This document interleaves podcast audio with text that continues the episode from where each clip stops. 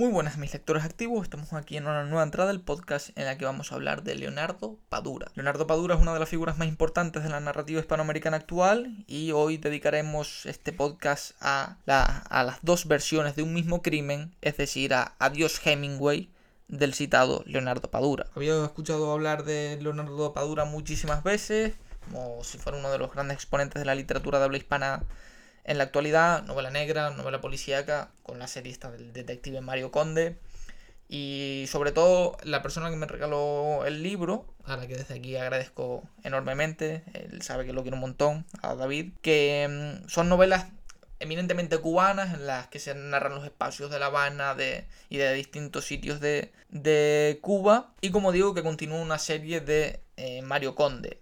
Al parecer esta es la cuarta o la quinta novela en la que aparece este personaje y como siempre pues un detective que sigue todos los procedimientos absolutos de la novela negra, es decir, el enigma, la presión de un cadáver, etc. No es que sea una gran renovación dentro del panorama de la novela negra, ya saben que yo soy bastante escéptico con este género, de hecho no... O sea, este año fue cuando leí por primera vez una novela negra, la de Patricia Highsmith, que tiene el podcast en este canal, y que realmente tampoco es que sea un apasionado del, del género porque creo que, tiene unos procedimientos demasiado eh, expuestos ya. O sea, prácticamente. De hecho, cuando en la, en la edición en la que dispongo, una edición cubana preciosa además, eh, viene acompañado con, una, con otra narración de él que se llama La cola de la serpiente y cuando leí las dos primeras páginas ya me percaté de todos los procedimientos que se activan en la novela negra que son un poco repetitivos a mi juicio, pero también he de decir que engancha bastante, es un tipo de narración que te permite pues leer prácticamente un tomo con una continuidad bastante, bastante interesante. En este caso, en el caso de Adiós Hemingway, eh, en el caso de Mario Conde, que recrea una escena de la infancia de un personaje mítico, recreado mítico para todos los cubanos además, como es Ernest Hemingway,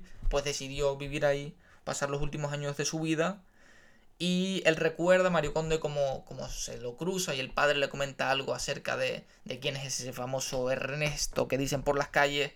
que no es nada más y nada menos que un premio Nobel, uno de los grandes narradores de su tiempo, y que aparece mitificado en la escena de Adiós Hemingway, al menos al principio. ¿no? Porque entiendo yo que toda la sociedad cubana, al principio al ver a Ernest pulular por las distintas calles de La Habana, alcoholizarse como si no hubiera un mañana, hacer un uso y disfrute de la prostitución también como si no hubiera mañana y demás cuestiones, pues entiendo que debió ser un auténtico choque emocional para ellos. La novela narra un espacio en el que eh, aparece un cadáver dentro de la finca de Hemingway, que evidentemente lleva muchos años muerto, y encima es el cadáver de alguien que tiene una chapa eh, con la que se eh, identifica como un trabajador del FBI, con todas las connotaciones políticas que esto puede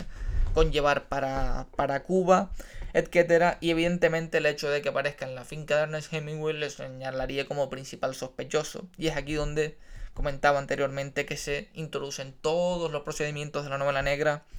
la aparición de un cadáver, eh, la implicación de diversos sospechosos, una rama de personajes que se va abriendo para jugar un poquito con el lector, para que el lector sea partícipe, porque al final es uno de los grandes éxitos de la novela negra, el, lector como partícipe intentando descubrir quién es el asesino, pero como digo, tampoco, o sea, no, no es que sea una, una super innovación, aunque sí he de destacar lo que más me llamó la atención y es la narración en los dos planos. Es decir, por un lado, vamos a situarlo de manera gráfica como una narración A, en la que Mario Conde sigue la, los procesos de la investigación, requiere información bibliográfica, requiere lectura, análisis de muestras, etc. Mientras que por la otra parte de la novela, que es cuando hace las secciones de los capítulos, bueno, si esto se le puede llamar capítulos, aparece la historia in tempo de Ernest Hemingway, cómo se cuela el hombre del FBI en la casa, los diálogos o las intervenciones de Hemingway, cuando se dirige al perro, cuando se dirige a los trabajadores,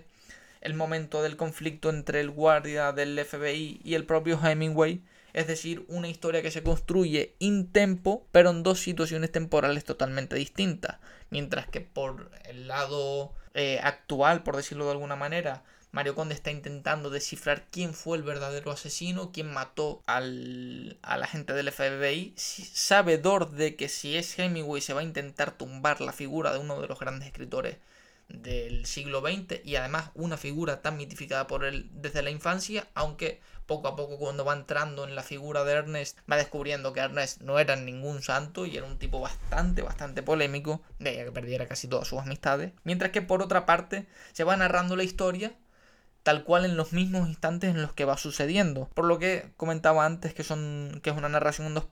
en dos planos, perdón, que no se cruzan y que es bastante interesante porque te va llevando prácticamente a tus propias sospechas, las va confirmando al mismo momento en el que lo vas leyendo y creo que ameniza bastante lo que es la lectura. Además, como decía anteriormente, se desmitifica el personaje de Ernest Hemingway, no en la narración de Ernest Hemingway, sino en la de Mario Conde cuando él va adquiriendo la documentación de unos terceros que hablan del escritor. Es decir, a medida de que el detective va escuchando la verdadera vida del norteamericano, es cuando se va desencantando de aquello que él había construido como una imagen real, etc. Vamos, la típica idealización que hemos sufrido todos en algún momento de nuestra vida, pero a nivel detectivesco y policial. De modo que esa narración en dos planos que no se cruza y que nos va contando un poquito cuál fue el incidente que terminó con el miembro del FBI muerto, obtiene una curiosa resolución que creo yo que elimina, y hablo aquí desde la ignorancia, algunos de los clásicos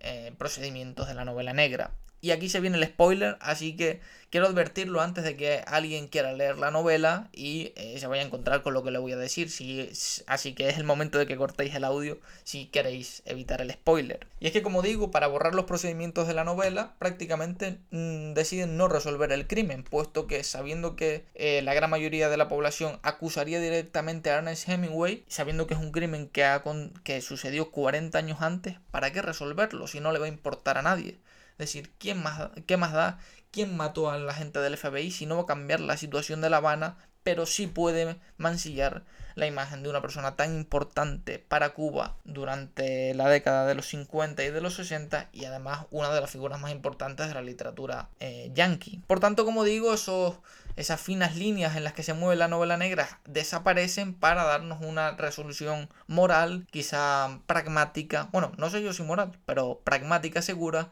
en la que no interviene nada más que el amor o, el interés por un escritor que realmente si, no, si nos remite la novela, puesto que además presenta una estructura circular y al final cuando ya decide Mario Conde que da absolutamente igual lo que pase con el cadáver, puesto que no va a cambiar nada, vuelve a recrear esa imagen de la infancia en la que ve a Hemingway pasear porque los ha saludado, etc. Como digo, son, son pocas páginas, son 110, 120 páginas, pero están muy bien hiladas, muy bien conducidas, la verdad. Creo que, que sin ser un, un privilegio técnico, ni espectacular, ni una novela absolutamente chocante, es verdad que es bastante interesante, se lee muy cómoda aparecen muchos datos sobre la vida de Hemingway, que esto siempre es un encanto, que además datos que hemos podido contrastar y que muchos son ciertos, hay otros que evidentemente forman parte de la, de la ficción. Y creo que pues, para los que no hayan leído nada de Padura, eh, me parece una narración con la que no estarían nada, o con lo que no está nada mal empezar, puesto que Creo que, que, como digo, es bastante interesante, breve y da buena cuenta de muchos procedimientos clásicos de la novela policial. Esta temporada ya estamos recomendando de manera regular libros que guarden relación